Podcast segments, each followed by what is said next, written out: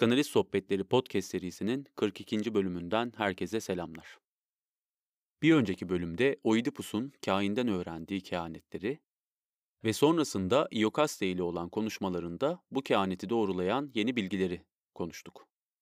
Iokaste'nin Kral Laios'a anlatılan kehanet ve yine Laios'un üç yol ağzında öldürüldüğüne dair verdiği detaylar Oidipus'un şüphelerini gittikçe arttırmıştı. Iokaste'den Laios'un öldürüldüğü gün kurtulan bir kişi olduğunu öğrenen Oidipus, onun çağrılmasını istemişti. Laios'un ölümünde kaçan kişi kralın habercisiydi.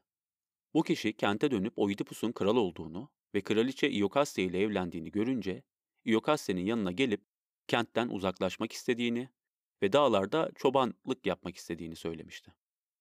Iokaste de bunu kabul ettiğini söyler Oidipus'a.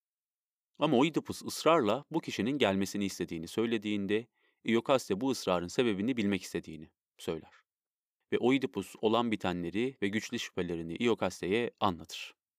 Aslında bu noktada okuyucu ve izleyici olarak şunu hissetmeye başlayabiliriz. Iokaste olan bitenleri anlamaya başlamaktadır. Fakat bunları görmezden gelmek için oldukça fazla çaba harcar. Ve Oidipus'un daha fazla araştırma yapmasını istemez. Bunun için tekrar tekrar Oidipus'a durması yönünde imalarda ve bazen de açık telkinlerde bulunur. Fakat bir bulmaca çözücüsü olan Oidipus, Sphinx'i atlatan bir nevi dedektif olan Oidipus, bilmekten ve bilme arzusundan vazgeçmez. Ayrıca Oidipus'un hissettiği suçluluk ve kendini aklama isteği yavaş yavaş onu karanlık sonuna doğru ilerletmektedir. Bir sonraki sahnede Korintos'tan yani Oidipus'un üvey anne babasının kral olduğu kentten bir haberci gelir ve Iokaste'ye size hem bir müjde hem de üzücü bir haber getirdim. Korintos halkı Oidipus'un kral olmasını istiyor der. Üzücü olan kısım ise Oidipus'un babası olarak bildiği kral Polybos'un ölümüdür. Bu haberden sonra Iokaste şöyle der. Sen köle, hemen git bunları efendine anlat. Tanrıların kainleri, neredesiniz? Oidipus'un yıllardır öldürmekten korkarak kaçtığı adam, kendi eceliyle ölmüş, cinayete kurban gitmemiş. Bu konuşmadan sonra Oidipus saraydan çıkar ve sahneye gelir. Ve yanında kendisine haber getiren hizmetçi de vardır. Bu haberciden babasının ölümünün nasıl gerçekleştiğini öğrenir. Babası hastalıktan ölmüştür. Ve Oidipus şöyle der. Kainlere bakarsan babamı öldürecektim. Babam Korintos'ta öldü. İşte ben buradayım. Elim hiçbir kılıca değmedi. Belki ben yanında olmadığım için bana duyduğu özlemin getirdiği acıdan ölmüştür. Böylelikle de ölümüne ben sebep olmuşumdur. Gerçek şu ki Polibos o değersiz kehanetleri kendisiyle birlikte öteki dünyaya götürdü. Sonrasında belki de bu metnin en önemli sahnesi gelir ve Freud için özellikle bu sekans oldukça önemlidir. Oidipus babasını öldürmediğinin artık açık olduğunu fakat hala daha annesiyle evlenme riskinin devam ettiğini ve bundan korktuğunu söyler.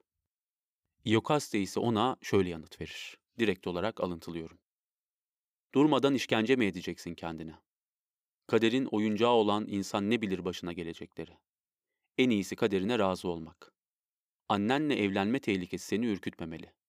Rüyalarında anneleriyle yatakta yattığını görenler çoktur. Böyle şeyleri hiç aklına getirmeyen insan hayata kolayca katlanabilir. Oidipus şöyle bir yanıt verir. Annem sağ olmasaydı doğru düşünüyorsun derdim. Ama o yaşadıkça içimden bu korku gitmeyecek. Bu sırada Korintoslu haberci, yani Oidipus'un babasının öldüğünü ona anlatan haberci, bu konuşulanları dinler ve Oidipus'a neden böyle bir korkuya sahip olduğunu sorar. Oidipus haberciye kehaneti anlatır ve haberci bu kehanetten korkmaması gerektiğini, çünkü Oidipus'un Kral Polibos'la Kraliçe Merope'nin gerçek oğlu olmadığını söyler. Oidipus bu ifade karşısında oldukça şaşırır ve bu bilginin kaynağını sorar. Korintoslu haberci, Kral Polibos'la Kraliçe Merope'ye Oidipus'u bir bebekken veren kişinin kendisi olduğunu söyler. Oidipus bu olayın nasıl gerçekleştiğini sorduğunda ise haberci, o sıralarda çobanlık yaptığını ve adı ileride Oidipus olacak bu çocuğu başka bir çobandan alarak kral ve kraliçeye verdiğini söyler. O çobanın ise Tebai kralı Laios'un adamlarından birisi olduğunu söyler. Haberci bu çocuğu çobandan almış ve çocukları olmayan kral Polibos ve kraliçe Merope'ye vermiştir. Onlar da bu çocuğa bileklerindeki şişlik nedeniyle Oidipus adını koymuşlardır. Oidipus bu hikayeden oldukça fazla etkilenir ve bu çobanın kim olduğunu sorgulamaya başlar.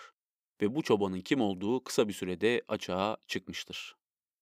Olayların aslını öğrenmek için Oidipus'un görmek istediği ve aynı zamanda üç yol ağzında geçen olaydan, yani Oidipus'un kral Laios'u öldürdüğü olaydan kaçmış olan adamın ta kendisidir bu kişi. İokas de bunların boş laflar olduğunu, Oidipus'un bu işin peşini bırakması gerektiğini söyler. Şöyle der, yaşamak istiyorsan, tanrılar aşkı için vazgeç bu araştırmadan. Çektiklerim bana yeter. İokaste'nin tüm ısrarlarına rağmen Oidipus kararından vazgeçmez. Ve İokaste şöyle der, ah karabatlı, artık sana bundan başka bir at bulamıyorum. Bundan sonra ağzımdan başka bir at duyamazsın. Böyle der ve saraya girer. Koro, Iokaste'nin bu itirazları ve tepkisinin nedenini sorar Oidipus'a. Fakat Oidipus hala bağlantıları tam olarak kuramamıştır. Herhalde der, benim belirsiz bir soydan olmama üzülüyor. Oidipus, Iokaste'nin bildiklerini bilmiyordur bir yandan da tabii. Bu sebeple bu bağlantıyı kuramaması da anlaşılırdır. Söz konusu çoban gelir ve hem korobaşı hem de Korintoslu haberci çobanın Laios'un adamı olduğunu ve Oidipus'u haberciye veren kişi olduğunu teyit ederler.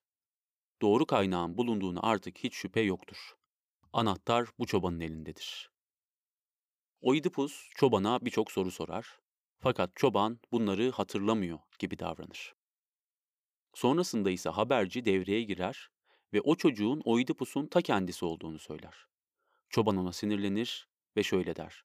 Tanrılar kahretsin seni, kes sesini. Çoban cevap vermek istemez. Fakat Oidipus artık onu tehdit etmeye başlamıştır. Ya cevap verecek ya da ölecektir. Türlü işkencelerden geçecektir. Ve çoban sonunda Oidipus'a olan bitenleri anlatmak zorunda kalır. Laios ve Iokaste'nin bir erkek çocukları olduğunu, sonrasında öğrendikleri bir kehanet sonucunda onu öldürmeye karar verdiklerini ve bileklerinden bağlayıp öldürmesi için bu çocuğu kendisine verdiklerini anlatır. Sonrasında kendisinin bu çocuğa kıyamadığını ve yaşaması için başka birisine verdiğini söyler. Çobanı da korkutan aslında budur. Tüm bu olayların gerçekleşmesinin kendi suçu olduğunu düşünür. Kralın lafını dinleseydi bunların hiçbiri gerçekleşmeyecekti çünkü. Ve aynı zamanda da korkar. Tüm bunlara neden olduğu için bunun sorumlusu olarak kendisinin gösterileceğinden ve türlü felaketlerin sorumlusu olduğu için tanrıların gazabına uğramaktan korkar. Oidipus durumu anlamıştır artık ve şöyle diyerek koşarak saraya gider. Her şey aydınlandı artık. Ey gün ışığı, bu seni son görüşüm olsun. Doğurmamalıydı beni doğuran. Birleşmemeliydim birleştiğimle. Öldürmemeliydim öldürdüğümü. Sonra sahneye sarayın habercisi gelir ve Koro'ya şu haberleri verir. İokaste kendini öldürmüştür. Önce iki eliyle saçlarını yolarak yatak odasına koşmuş, Laios'un adını sayıklamış, korkunç kaderine lanetler yağdırıp ölmüştür. O sırada Oidipus çıldırmış bir halde saraya girmiş ve bir kılıç alıp Iokaste'yi aramaya başlamıştır. Karısının ve annesinin odasına girdiğinde ise onu bir iple asılı halde bulmuştur. Bilekleri sıkan bir iple başlayan hikaye, boğazı sıkan başta bir iple son bulmuştur. Oidipus, Iokaste'nin cansız bedenini ipten kurtarmış, kucağına almıştır. Sonrasında kıyafetinden çıkardığı altın iğnelerden bir tanesini kendi gözüne batırıp kendini kör etmeye çalışmıştır. Ve şöyle der, karanlıkta artık bu gözler, görmeyecekler, keşke hiç görmeseydiler. Her şeye rağmen tanıyabileceğim kimseleri artık tanıyamayacaklar, diyerek iğneleri defalarca kez gözlerine batırır. Sonrasında ise kentten ayrılır ve kendini yollara vurur. Kızı Antigone onu Kolonas'a götürür ve bir süre sonra burada ölür. Aslında hikayenin başından beri anladığınız üzere Oidipus ne babasını öldürdüğünden ne de annesiyle evlendiğinden haberdardır. Ve kaderinden kaçmaya dair tüm uğraşları onu bu korkunç kadere doğru sürüklemiştir. Burada bir tür kendi kendini gerçekleştiren kehanet söz konusudur ve bu kavram psikanaliz içinde önemli kavramlardan bir tanesi olacaktır ileride. Elimizde oldukça trajik bir hikaye var. Oldukça iç karartıcı.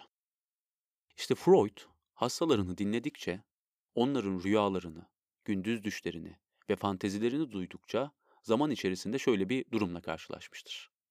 Özellikle Wilhelm Fliess'e yazdığı 1897 tarihli bir mektupta nevrozun kökeninin çocuklukta yaşanan cinsel bir taciz ya da bir istismar olmadığını, çocukların cinselliğe yönelik yoğun ilgilerinden kaynaklanan fanteziler olduğunu söylemiş ve anneye duyulan yoğun cinsel istekten ve babanın yasaklayıcı işlevinden bahsetmiştir.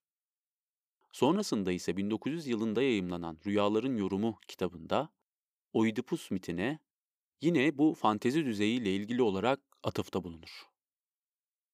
Freud'a göre insan için bebeklik çağında anne çok ayrıcalıklı bir konuma sahiptir. Bebekle anne neredeyse bir bütün gibidir. Hatta bildiğiniz üzere en başta bir bütündür de.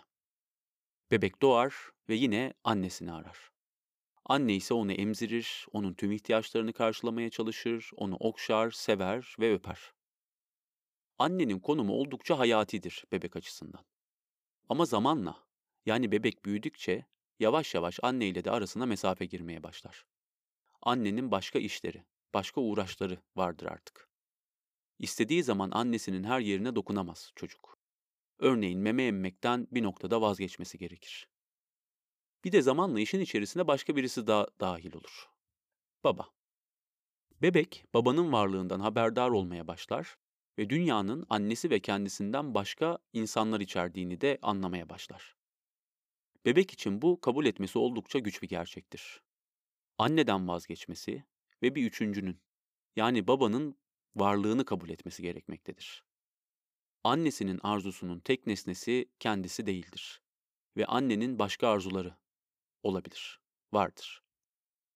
Freud bu teorik çıkarımı çok uzun yıllar boyunca dinlediği hastalarının anlattıklarından ve meslektaşlarının katkılarından çıkarsar.